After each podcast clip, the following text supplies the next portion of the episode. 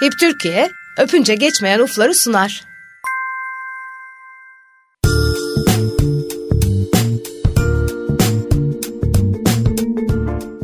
Merhaba ben Deniz Karadeniz. Yine Öpünce Geçmeyen Uflar programında buluştuk bir salı günü. Bugün konuğum Deniz Karabıyık. Hoş geldin Deniz. Hoş buldum. Davetin için teşekkür ederim. Kabul ettiğin için ben teşekkür ederim.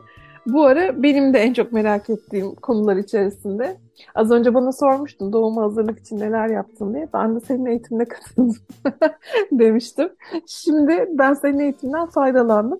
Dinleyenlerimiz de faydalansın istedim. O yüzden çok teşekkür ediyorum. Çok kıymetli bugün bizimle olman. Ben de teşekkür ediyorum. Ee, hem eğitime katıldığın için hem aslında eğitime katılarak kendi bebeğinin doğumuna da sahip çıktığın için tabii babalara da buradan tekrar o vesileyle teşekkür ederim. Eğitimler çünkü biliyoruz ki sadece anne adaylarına değil aynı zamanda baba adayları için de gerekli. Tabii doğru. Benim eşim çok maşallah o konuda iyi. Benden daha çok okuyor, dinliyor. İyi bir şey. Çünkü anne bazen hormonların da etkisiyle daha tedirgin olabiliyor. Ben kendim onu keşfetmiştim. Sürekli çocuğun gelişimiyle ilgili, yani karnımdaki gelişimiyle ilgili bir şeyler okumaya başladıkça Allah iyi mi gelişiyor, nasıl oluyor falan gibi kaygılara kapıldığımı fark ettim. Oysa baba daha sakin karşılıyor bence o süreç. Yani hem daha sakin aslında karşılıyor ama onlar da kendi içlerinde e, aslında bazı farklı kaygılar taşıyorlar. İşte anneye dair, doğacak bebeğe dair. Onlar da işte o bilinmezliğe dair. Bir de onlar e, babalar bizler kadar şanslı değil aslında. Çünkü biz işte hormonlar gereği daha bebeklerimiz ana rahmine düştüğü anda e, kendimizi anne gibi hissediyoruz aslında. Ama babalar için çok durum öyle değil.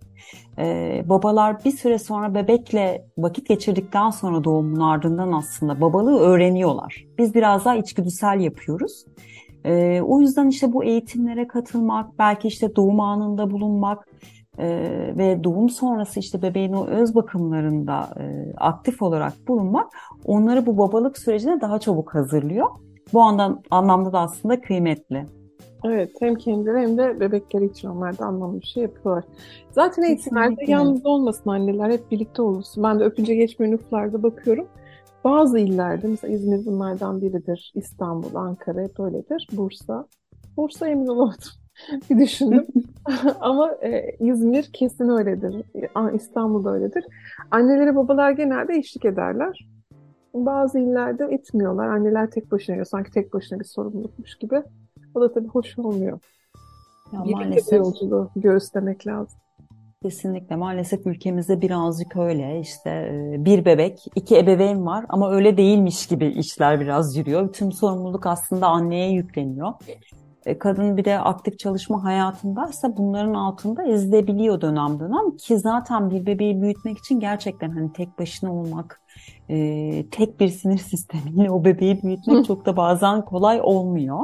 E, uzun bir süreç. E, o yüzden gerçekten bu anlamda da e, babaların aktif katılıyor olması, sorumluluğunu aslında kendi üzerine düşen görevi yapıyor olması bir yardım değil de zaten Tabii. yapması gereken e, aynen kendi çocuğuna babalığı yapmasını tabii ki biz kadınlar bekliyoruz. Güzel bir şey söyledin. Yardım değil. Herkes kendi görevini yapıyor aslında. Doğru. Kesinlikle. Biraz Kesinlikle. kendinden bahseder misin? Bu arada biz hemen sohbete girdik tabii ama e, seni tanımayanlar için de şöyle bir vesile olsun tanışmak için neler yaptın? Bugüne kadar kimlere destek veriyorsun? Ben e, bildiğiniz üzere hem dulayım, doğuma hazırlık e, eğitmeni ve aynı zamanda emzirme danışmanıyım. E, 8 yıldır İzmir'deyim ben bu arada. Tabii ki online olarak da yürütüyorum eğitimlerimi. E, şu an pandemiyle biliyorsun yoğun olarak hayatımıza bu online eğitimler dahil oldu. Biraz da güzel oldu aslında. E, yurt dışı veya ülkede işte hani İzmir dışındaki e, yerlerde yaşayan e, çiftlere de bu vesileyle ulaşmış oluyoruz. Ee, eğitimler veriyorum ben işte konuştuğumuz üzere e, doğuma hazırlık eğitimleri, yine işte bebeğe ve emzirmeye hazırlık eğitimleri. Bazen de zaman zaman doğumlara eşlik ediyorum. Doğum sonrası loğus annelerle veya işte emzirme problemi yaşayan annelerle de e, birebir çalışmalar yapıyorum. Hı hı. E, burada biraz doğuma hazırlığı konuşacağız aslında evet. birlikte burada işte bu hem tecrübelerimi hem kendi aslında annelik tecrübelerimi benim de bir işte 12 yaşında oğlum bir de 1,5 yaşında kızım var. E, bunları da aslında harmanladığımızda e, biraz bugün onları sizlerle paylaşıyor olacağım. Mutlulukla. O zaman başlayalım hemen. Doğuma hazırlık için neler yapmak gerekiyor? Yani Deniz'ciğim şimdi doğuma hazırlık dediğimizde şimdi ben de sana bir soru soracağım bir anne adayı olarak. Çünkü ilk olarak aklımıza gelen aslında bizim hemen bebek alışverişi geliyor sanırım. Tabii hmm. mutlaka o da gerekli. Aslında aynı zamanda da son derece keyifli. Ee, ama ancak burada hazırlık deyince benim kastım annenin fiziksel hazırlığı ve yine anne ve babanın birlikte aslında psikolojik hazırlığı oluyor. Önce ben sana böyle küçücük soracağım. Sen neler yaptın bebeğine hazırlanmak için? Valla ilk evi değiştirdik. Öyle var. İşte aynen bu da bir hazırlık aynen. Evet. Yani önceden oturduğumuz yer İstanbul'da çok merkezi bir yer Kadıköy'de. E, Erenköy'de oturuyorduk ama çok egzoz dumanı vardı. E bir de deprem korkusu eski binaydı. Değil mi? Derken, tabii yeni bina, daha ferah bir yer bir an önce depreme karşı önlemi olsun, e, çocuk sağlıklı bir nefes alsın diyerek ilk yaptığımız şey evi değiştirmek oldu. Ben çok kılık kıyafet, öyle hastane çıkış falan bir şey almadım. Çünkü anneannesi, babaannesi sağ olsun her şeyi aldı. Çok yakın arkadaşlarım sağ olsun hala destek verdiler. Yani böyle bir e, çok alışverişe düşmedik ama aklımda tabii bir sürü sorular var artık gelmesi yaklaştığı için işte yatağı ne olmalı, işte bilmem banyo seti nasıl olsun falan. Hemen böyle acil kullanılacakların daha hızlı alınması gerektiğini düşünüyorum. Ama şunu öğrendim. Kılık kıyafet alma dediler bana ilk. Bütün bir de hediye de çok geliyor çünkü evet, sonrasında. Öyle. Bir de çok hızlı büyüyorlar. Ee, sonrasında çok fazla elimizde kalabiliyor benzer şeyler. Bir de ki çok rahat ulaşabiliyoruz aslında ürünlere. Hemen bir internet siparişi iki gün sonra, bir gün sonra hatta kapımızda olabiliyor. Ee, bir de özellikle ilk bebeklerde bu heyecanla çok gereksiz alışveriş yapabiliyoruz ki bence günümüzde bu da önemli. Çünkü fiyatlar ciddi anlamda e, herkesin bütçesini açıkçası zorlayabiliyor.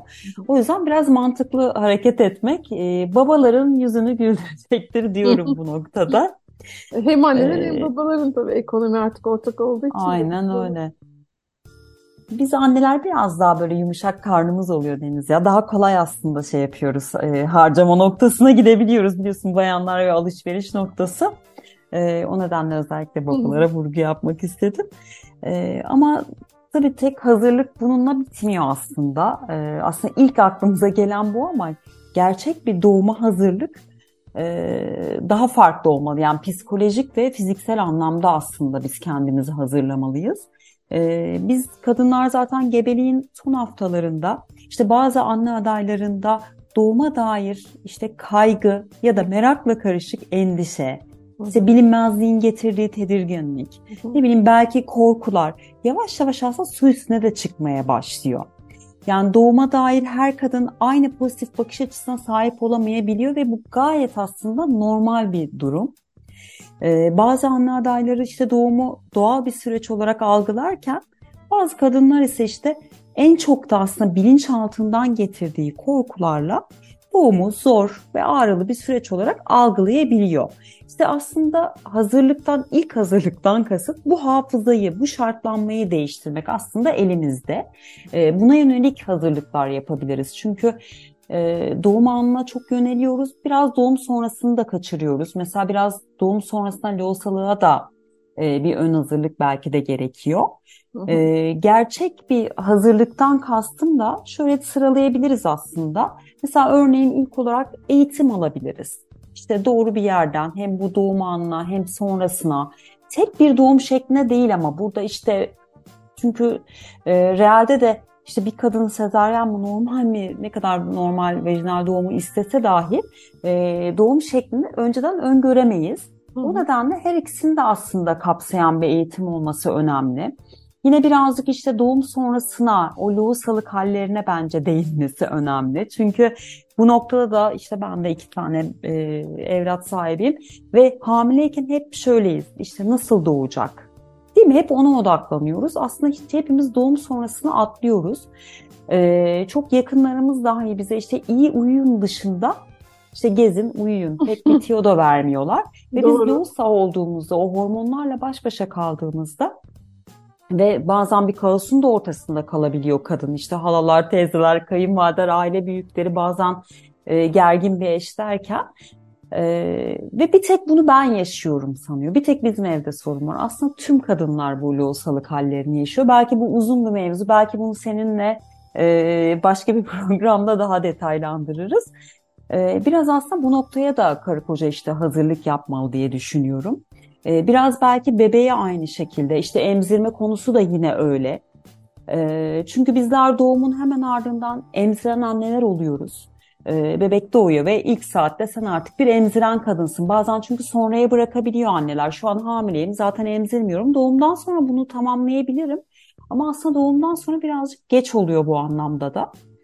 E, çünkü doğumdan sonra çok fazla bilgiye de sahip olmadığımızda e, yanlış yönlendirilebiliyoruz. Kafalar karışık oluyor, şaşkınlık doğumun ardından işte bebeğimizi çok seviyoruz ama beraberinde de o minicik bebeğe karşı kaygılarla taşımaya başlıyoruz. E, bu kafa karışıklığı hataları getirebiliyor. Ama hamileyken e, bazı doğru bilgilere ulaştığımızda yine emzirme anlamında da e, süreç çok daha kolay ilerliyor. Biraz belki bebek bakımı olabilir yine aynı şekilde. E, çünkü şey gibidir bebekler hep diyorum kullanma kılavuzuyla gelmiyorlar bizlere. E, ilk bir ay aslında zorlanıyoruz. E, sonra bir ayın sonunda bebek dış dünyaya biz bebeğe alışmaya, anneliğe, bebeğinliğe alışmaya başlıyoruz. E, bu anlamda bizi kurtaracak özellikle yeni doğan döneminde app bilgileri içeren e, eğitimler artık ulaşılabilir. Bir de kaldı ki Deniz hani maliyet anlamında da aslında sonrasında kullanacakları aparatlar veya işte e, bir takım harcamaların yanında aslında düşük bütçeler de kalıyor. E, eskiye nazaran aslında aileler daha bilinçli öyle söyleyebilirim. Yani 8 yıldır bu işi yapıyorum. Şu an insanlar e, aslında eğitim arayışındalar. E, daha fazla ulaşılabilir bu noktada da. Evet. Bu arada mesela kaygılar, korkular dedin ya geçmişten gelen. Yine hamile insanın etrafında sürekli herkes kendi anısını anlatmak istiyor. Çok saçma. yani olumsuz deneyimlerini genellikle anlatıyor. Yani olumlular da değil, olumsuzlar genel. İşte benim eşimin sütü gelmedi falan. Hani kadın erkek anlatıyor bir de. Yani anlatıp işte doğum sırasında böyle bir sorun yaşamıştı falan. Ya anlatmasalar sanki çünkü zaten biliyorlar ki hormonlar çok sağlıklı değil orada. Her an her şey olabilir. Ben biraz bu durumda eğleniyorum ama yani bir taraftan da hakikaten kaygı da yaratabiliyor insanda. Çocukluğumuzu da çok dinliyoruz. Annemizin, anneannemizin doğum hikayelerini falan çok dinliyoruz. İşte bunlar bilinçaltımıza sen işte biz farkında olmadan e, etkilenmiyor gibi dursak bile aslında etkileniyoruz. Mesela şu şöyle bir kalıp vardır. Bir teyze gelir yanına senin. Kızım der Allah kurtarsın sana. Yani baktığında olumlu bir şey kuruyormuş gibi görünüyor ama bu bile bir cümledir. Yani kötü bir olay değil bu. Neden hani kurtulacağın bir olaydan bahsediyorsun? Biz o yere tadını olarak, çıkardı mesela. Değil mi? Aynen. Evet. Kolay bir doğum, su gibi akan bir doğumun olsun evet. denilebilir. Ee, ama biz toplum olarak Denizciğim maalesef korku kültürüne bence sahibiz ve bunu yaparken zevk alıyoruz. Küçücük çocukları bile bak şimdi işte iğneyle korkutuyoruz veya işte başına geleceklere gülerek cevap verebiliyoruz e, maalesef büyük bir kısmımızda var. Ben annelere şunu öneriyorum e, kendi eğitimlerimde veya birlikte çalıştığım gebelere. Ya o insanları susturamayacağımız için şunu söyleyebilirsiniz nazikçe. Yani bazen kendimiz için lütfen benim yanımda bunları konuşmayın diyemiyoruz ama e, en azından şu an bebeğim de dinliyor. Lütfen benim yanımda bunları konuşmayın diyerek bir savunmaya geçebilirsiniz. Bunlara kendinizi mümkün olduğunca maruz bırakmamaya çalışın. Pozitif dil önemli. Hem işte doğuma, doğuma kadar olan süreçte hem de işte o sütünüzle ilgili olan süreçte e, biz duymamayı öğreneceğiz. İşte o yüzden doğru bilgiye ulaştığımızda zaten bunların bir hükmü de kalmıyor. Aynen senin gibi gülüp e, geçiyor noktaya geliyor anneler zaten. Doğru. Ben biraz şunu da inanıyorum. Gebelikle birlikte sanki insanın toleransı azalıyor mu yoksa tolerans azalmak demeyeyim de onu ne diyeyim daha netleşiyor. Yani eskiden aman neyse boş ver dediğim şeylerdi mesela artık yo niye boş vereyim çünkü sadece artık bana zarar vermiyor çocuğuma da zarar veriyor diye düşünerek o annelik koruma içgüdüsüyle birlikte bazı şeyleri daha kesip atma konusunda beceri kazandığını söyleyebilirim son birkaç aydır. İşte e, Deniz'ciğim aynen şimdi e, aramıza yavaş yavaş hoş geldiniz. Annelik böyle bir şey. Mesela evet, köpeklerimle için, ilgili de öyleydim bu arada. E, öyle. Bir nevi onların da annesisin nihayetinde ve işte kendin için yapmayacağın şeyi evlatlar söz konusu olduğunda akan sular duruyor. E, koruma içgüdüsü böyle bir şey. O yüzden hani çocuğunuz için, bebeğiniz için bunları duymamaya çalıştığınızda işler daha kolay olacak. Evet kesinlikle. Peki doğum hazırlıkla ilgili başka ekleyeceğin neler olabilir? Şuna da dikkat edin. Yani e, okumanızı öneriyorum aslında ama her şeyi değil. Bir kere internet inanılmaz bilgi kirliliğiyle dolu maalesef. Bunu bir süzgeçten geçirmemiz mümkün değil. Hı hı. E, herkes her şeyin uzmanı. Kim gerçekten doğruyu yazıyor bazen e, işte bu okuyan kişiler bunları ayırt etmemekte çok haklı. E, veya bir dayanağı olmadan bilgi paylaşımı maalesef çok fazla. O nedenle daha böyle düzgün kitaplar veya makale tarzı daha güvenilir kişilerin yayınları e, takip edilebilir, okunabilir. Hı hı. E, bize pozitif ve iyi gelen e, tabii ki yayınlar olması önemli. Yine aynı şekilde e, doğum nefeslerine ben çok kıymet veriyorum ki sen de hani bu nefesleri kendinde e, işinle ilgili deneyimlediğin ve hayatında e, taşıdığın için e, nefes ve gevşeme mesela hem doğum anında bizi çok rahatlatacak belki de bebek bakımında da sonrasında faydalanabilir. E, mutlaka bunu da öneriyorum doğum nefesleri ve gevşemeyi birlikte öğrenmelerini. Yine egzersiz, hareket, e, yoga olabilir mesela. Bu da aynı şekilde e, annenin aynı zamanda ruhuna da iyi geleceği için. Veya en azından bir yürüyüş eklenebilir. E, yine doğum ekibini, işte doktorunu, hastanesini seçerek de aslında anne bir hazırlık yapabilir. Eğer bunlar mümkünse böyle bir e, seçenek varsa önünde annenin e, bunları da araştırmasını öneririm. Sen de böyle bir hazırlık yaptın bildiğim kadarıyla. Evet. evet. Peki orada doğum ekibini seçerken şunlara dikkat edin diyeceğin ya da bir hastaneyi seçerken şunlara dikkat edin diyeceğin yerler var mıdır? Ya aslında öyle bir şey demeyeceğim. Çünkü çok spesifik Denizciğim. Yani burada o kadar çok şey e, işin içine giriyor ki bazen yakın olması bizi cezbediyor. Bazen işte maddi boyutu aslında bizi bazı tercihlere itebiliyor. Ee, bazen işte doktor seçebiliyorken bazen işte bir hastaneye belirlediysek e, orada mevcut olan hekime devam etmek durumunda kalabiliyoruz. Burada iletişimi aslında annenin doktoruyla bence çok önemli. Ona güveniyorsa çünkü burada doğumda biz kadınların en çok güvendiği kişi hekimimiz oluyor aslında bize güven veren kişi. Hı hı. E, o yüzden anne bir bağ güven kurabiliyorsa o onun için doğru kişidir. E, dediğim gibi yine işte doktorun çalıştığı hastaneler veya kendi ekibinin aynı şekilde olup olmayışı e, bu seçimleri aslında belirleyecektir. Mesela benim için önemli şeylerden birisi doktorun herhangi bir doğum yöntemini yönlendirmemesiydi. Bunun süreçte yani karar vereceğimiz bir şey olduğunu, hatta belki benim iyi bebeğim bile karar vereceği bir şey olabiliyor. O yüzden illa bu olmalı falan gibi bakan doktorlarla ben çok yol almak istememiştim açıkçası. Şimdi bazen çünkü neden neden böyle bakıyorum? Çok fazla illa normal doğum yapmalısın baskısı olduğu zaman anne sezaryen gerekti ve öyle doğurduysa bu sefer ben yarım mıyım, eksik miyim falan niye böyle oldu gibi bir sürü üzülüyor yani gereksiz bir üzüntüye dönüşüyor. Bunu daha önce deneyimlemiştim etrafımda da birçok arkadaşımda ve katılımcılarımda. Şimdi sezaryen doğumu gerektiren durumlar nelerdir?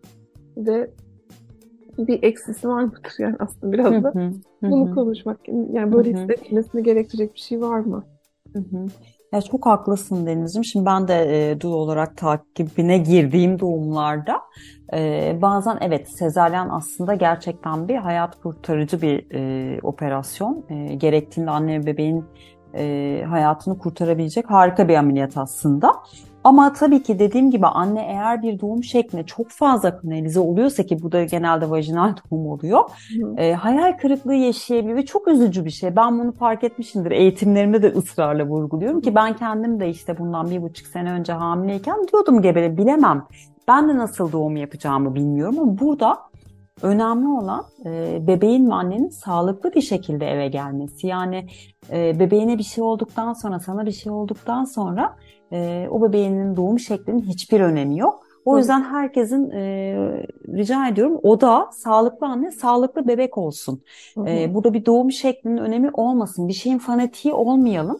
Biz hazırlığımızı yapalım. Zaten hekimlerimizle de bu dille konuşalım bence. Ben normal doğum yapacağım. Böyle bir dil olmamalı. Yani mümkünse şartlar yerine giderse ben denemek istiyorum. e, doktorcum. İşte siz de e, bana destek olur musunuz? Bu dilde konuşmak e, bence çok önemli. İşte bir ekip olmak da aslında burada bu şekilde başlıyor.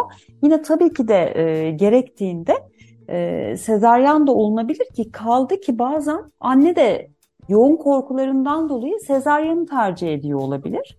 E, bu da mümkündür. Buna da bence e, saygı duyulması gerekiyor. Çünkü sağlık ee, 360 bir şey yani sadece biyolojik değil psikolojik olarak da kendini sağlıklı ve iyi hissetmesi lazım değil mi? Kesinlikle öyle. Yani burada biraz işte e, tercih hekim ve anne veya aile e, kararıyla aslında verilmesi önemli. Hı hı. E, ancak yine genel anlamda şöyle bir biz sezaryen nedenlerine değinirsek aslında işte bir kesin sebepler var mesela. İşte bunları böyle çok kısaca başlık olarak söyleyeceğim. Açmayacağım. Eğitimde olduğu gibi zamanını almayacağım ama işte mesela plasentanın önde gelmesi durumu var. Bu plasenta previa dedikleri. İşte bebeğin kalp atışlarındaki bozulma var. Ki bu normal doğum esnasında da olabilir ve e, eğer hekim böyle bir gereklilik görüyorsa dediğim gibi bebeğin sağlığı için tabii ki de sezaryen kararı alacaktır. İşte erken koyu mekonyum. Mekonyum bu arada bebeğin ilk kakası. Ee, eğer annenin suyu geldiğinde böyle bir izlem varsa e, bu da hekime bir e, erken şey hmm, sezaryen kararı aldıracaktır. Hı hı. Yine anneye bir ait bazı neden olmayanlar işte, var. Son gibi zaman. ileri diyabet, karaciğer problemleri gibi. Bunlar da kontrol altına alınamıyorsa tabii ki de bir sezaryen kararıyla sonuçlanıyor. Hı hı. Bir baş geliş anomalileri var mesela. Normalde işte e, başın tepe kısmı ile gelen bebekler bazen yüzüyle, bazen işte kollarıyla, bazen alnıyla gelmeye çalışıyor. Bunlar işte bu kesin sebeplerin bazıları. İşte bazen göreceli sebepler var. Burada yine işte annenin durumu hekimin kararını etkileyebiliyor. Bebeğin annenin durumu. İşte burada makat geliş bunlardan bir tanesi. İşte burada küçük bir şomuz takılma riski var. Aileyle konuşuluyor. Bu yine e, onların hekimlerin alabileceği bir karar. İşte bu baş pelvis uyumsuzluğu var. İşte doğumun ilerlememesi, mesela yine bu normal doğum için geçerli. Bir noktadan sonra eğer bir şeyler tersse hekimlerimiz tabii ki de böyle bir karar alabilir anne bebek sağlığı için. Hı. Eğer işte biraz önce o bahsettiğim tansiyon, işte ileri diyabet, karaciğer problemleri kontrol altına alınıyorsa bu da yine sezaryana e, yönlendirmek gerekmeyebilir. Hı. İşte bir de şey var mesela son olarak şundan bahsetmek istiyorum. Bu da çünkü artık çok biliniyor. Daha önce geçirilmiş sezaryen ya da rahim ameliyatı. Mesela şu an SSVD diyorlar. Sezaryen sonrası vajinal doğum. Evet. Ee, daha önce sezaryen ameliyatı ilk doğumlarında olmuş annelerde aslında aradan belli bir zaman işte minimum iki yıl gibi bir zaman isteniyor geçtikten sonra.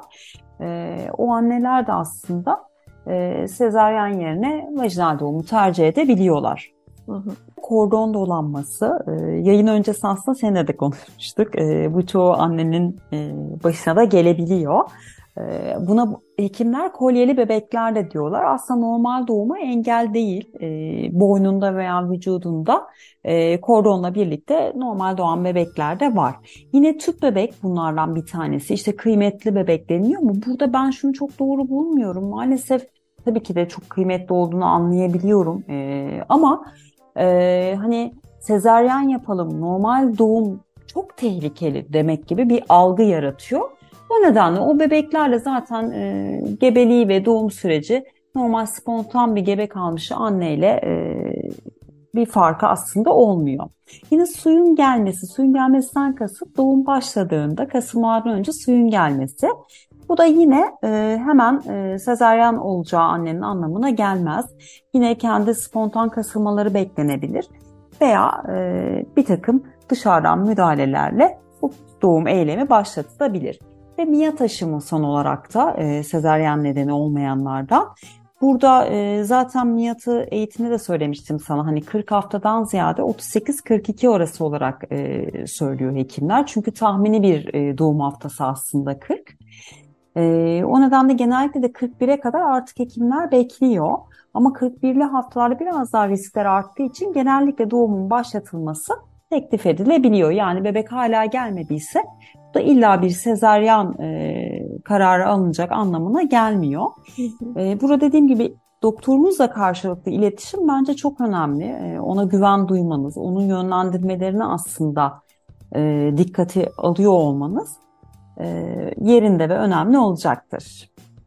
Ben bu noktada şunu sormak isterim. Şimdi sezaryenle doğum yapanlarda süt geç mi geliyor, geç geliyor gibi bir inanış var. İşte beş gün sütüm gelmedi diyen var filan. Gerçi normal doğumdan sonra da sütü henüz hemen gelmeyenler de oluyor. Burada etkiliyor mu gerçekten sezaryen? Valla sen yine 5 günde iyi duymuşsun. Ben 15 gün benim duyduklarım mesela ve buna inanan kadının sütü gerçekten de geç iniyor. Şimdi şöyle bir şey, bu çok yanlış, tamamen yanlış bir inanış. Yani sezaryana doğum yapan kadının sütü geç iner. E, kadın sadece buna inandığı için e, sütün geç inmesi gerçekleşiyor aslında. Çünkü sütün e, biliyoruz ki biz işte hormonlar etkisiyle salgılıyoruz. İşte bir prolaktin hormonumuz var, bir de oksitosin hormonu var. Yani prolaktin sütü yapsa da oksitosin hormonu o sütü dışarıya fışkırtan hormon. Ve çok utangaç bir hormon. Hemen bu olumsuz duygu ve düşüncelerden salınımı durabilen bir hormon oksitosin. Dolayısıyla annenin var olan sütü işte bu oksitosin hormonunu baskıladığı için zaten ben sütümü üretemeyeceğim. Ben sezaryenle doğum yaptım benim sütüm olmayacak. İşte bu düşünceler bu hormonun salınımını durduruyor. Ve e, bu şekilde aslında kadının sütü geç geliyor. Zaten doğum şeklinin süt üretimiyle ilgili hiçbir bağlantısı bulunmuyor. Yani anne sütü daha hamilelik sürecinin ortalarında hatta başında başlıyor. İlk süt bezlerimiz genişliyor. İşte kadın ilk gebe kalıyor. Hatırla önce bir leğen kemiği genişliyor değil mi? İşte o pelvik e, düğmeler kapanmıyor kilo almasa bile. İki, o, ikinci olarak göğüs bedeni değişmeye başlıyor. Çünkü memedeki süt bezleri aslında ilk trimesterda e, gelişiyor ve ikinci trimestre anne geçtiği zaman e, süt üretiminin ilk aşaması aslında oluşuyor. Ve kadın erken bir doğum yapsa dahi zaten süt aslında e, üretilmek üzere hazır bir şekilde e, süt bezlerinde ve plasenta ayrılana kadar baskı altında tutuluyor doğum hormonlarıyla. Ne zaman kadın doğum yapıyor, ister normal doğum, ister sezeryen, o plasentanın ayrılmasıyla beraber işte bu doğum hormonlarının baskısı kalkıp artık süt hormonları e, sütü üretmek üzere etkili oluyor.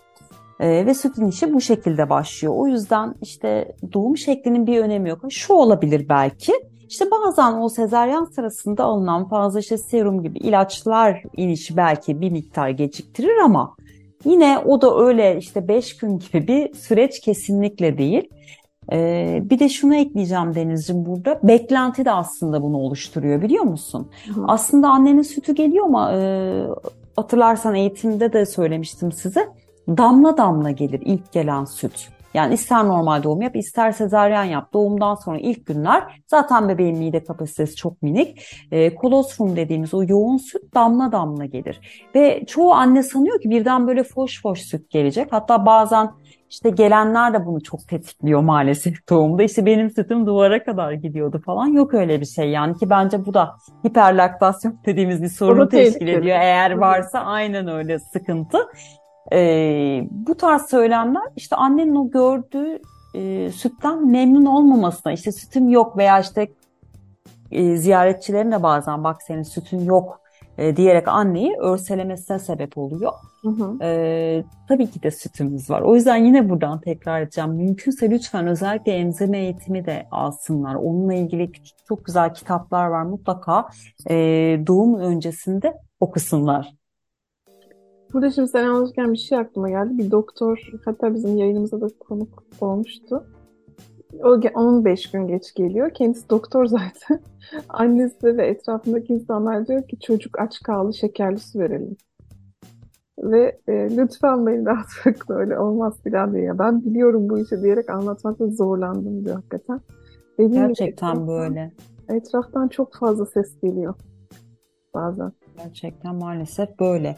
Zaten yani hani geç inse de gecikse de e, inişi bir miktar odaya geçtiğinde bebekle bol temas yapmak aslında bol bol emzirmek o inişi hızlandıracak. İster normal doğum yap ister sezaryen yap. İşte bunları bildiğinde o dış sesleri de e, duymaz hale gelirsin. Sen bildiğin içgüdüsel anneliğini aslında daha huzurla yapıyor olacaksın. Hı hı.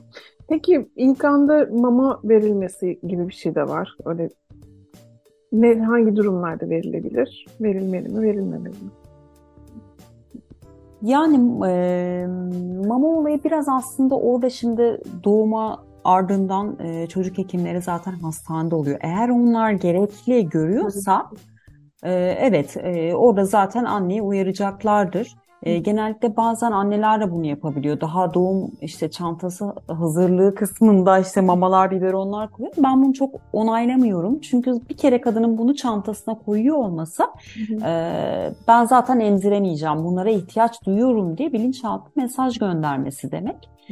E, gerektiğinde zaten hastanelerde de e, mama tedariği çoğu zaman bulunuyor.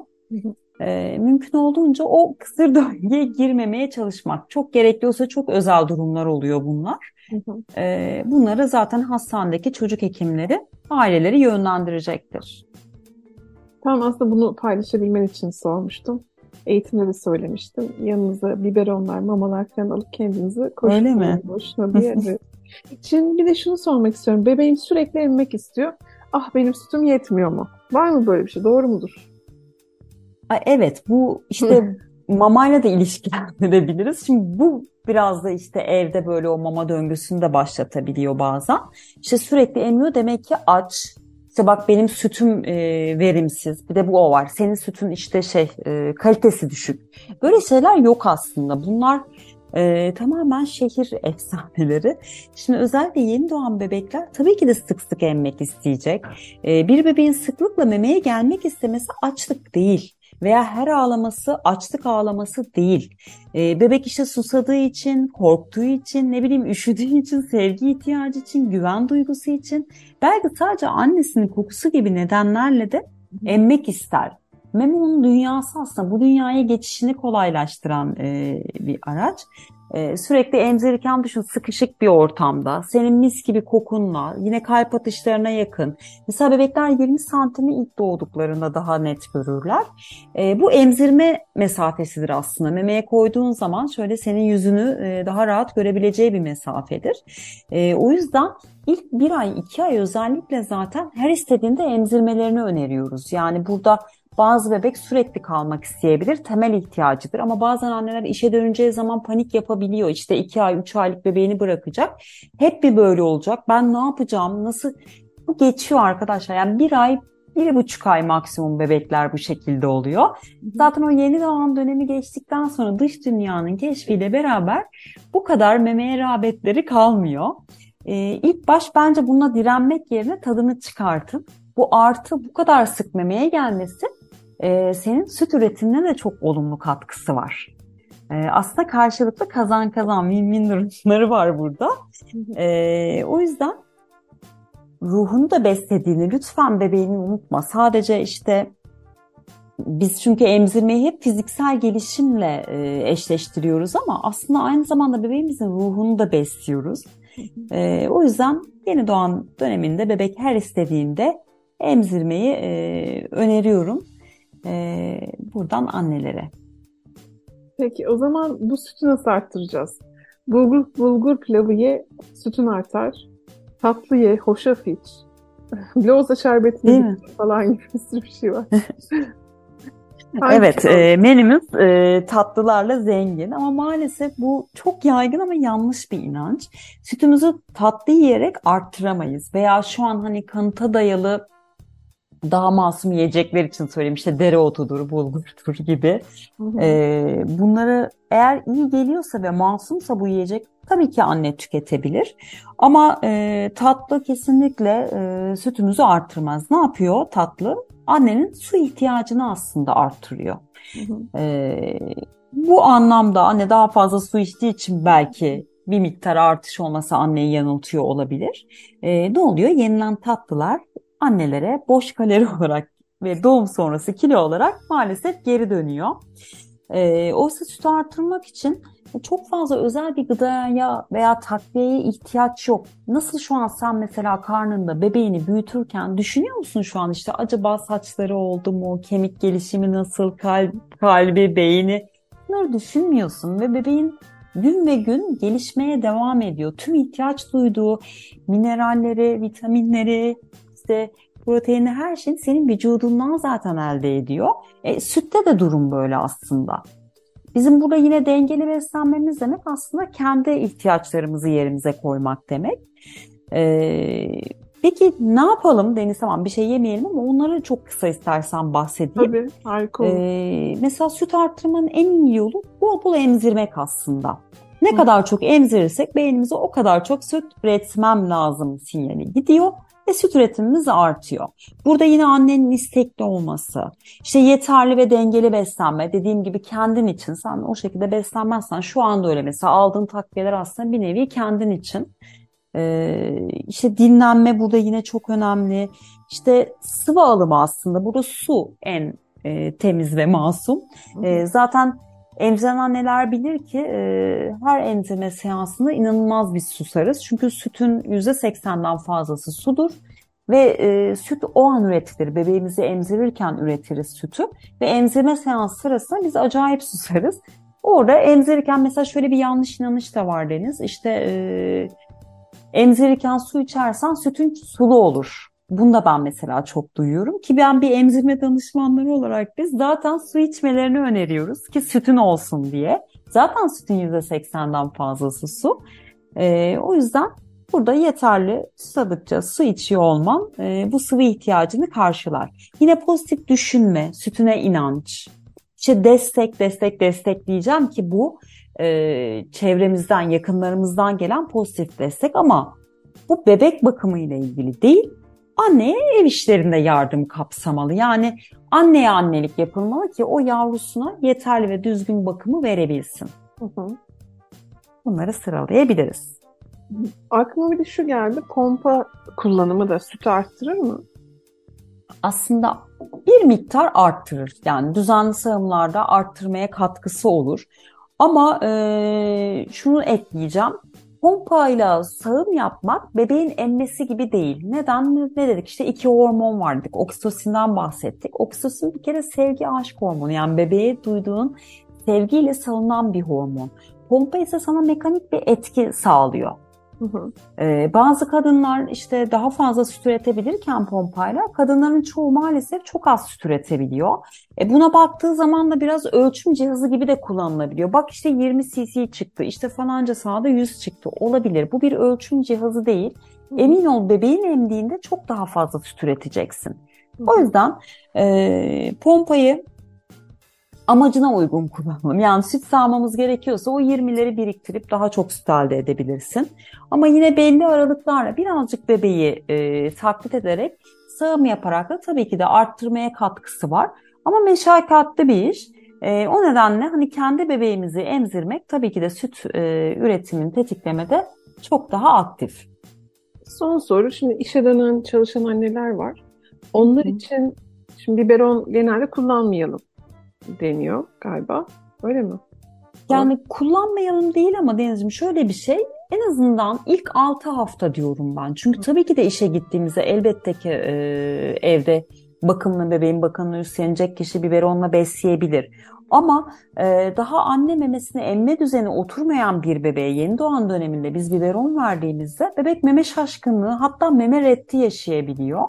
Hı hı. E, bu anlamda hemen önermiyoruz. İyice bir anne memesini kavrama düzelsin. Tamam bazı bebekler hem biberon oluyor, işte hem emzik alıyor, hem işte annesini emiyor. Ama bazı bebeklerde çok çok bu aparatlara alıştığında anne memesini hatta tamamen reddedebiliyor. Ee, o nedenle ilk baş için önermiyoruz. Ama sonrasında tabii ki de işe döndüğü noktada e, uygun biberonlarla anne sütünü, sağılmış sütü bebeklerine verebilirler. Tamam. Sorumu yanıtlamış oldum zaten. Teşekkür ederim. Rica ederim. Onu soracaktım. Yani hem biberon hem emzirme ikisi birlikte yürüyebilir mi diye soracaktım çalışan anneler için. Bu bir stres kaynağı. Tabii ki de. Yani çalışmasa bile şöyle düşün. Hava almaya çıkacak, bir sinemaya gidecek, alışverişe gidecek veya bir yürüyüş yapacak, bebeğini bırakacak. O öğün tabii ki de verilebilir. Ee, ama tek işte istediğimiz şey erken dönemde verilmemesi. İlk 6 İyice bir emme düzeni. Aynen yani genellikle bir ay 6 hafta şeklinde söylüyoruz. Bu bebekten bebeğe de tabii ki de değişen bir süreç. Peki çok teşekkür ediyorum. Ağzına sağlık. Çok güzel bilgileri hem hatırladım hem öğrendim. Bana çok iyi geldi. Eminim dinleyenlere de öyle gelecektir. Sana nasıl ulaşabilirler? Rica ediyorum öncelikle. Ee, umarım e, anneler için faydalı bir yayın olmuştur. Ee, bana Instagram üzerinden ulaşabilirler. Deniz Karabayık ben. İşte Dula alt çizgi deniz şeklinde de e, giriş yaptıklarında e, hesabıma ulaşabilirler. Yine aynı şekilde e, duladeniz.net e, internet web site adresim. Oradan da ulaşım sağlayabilirler.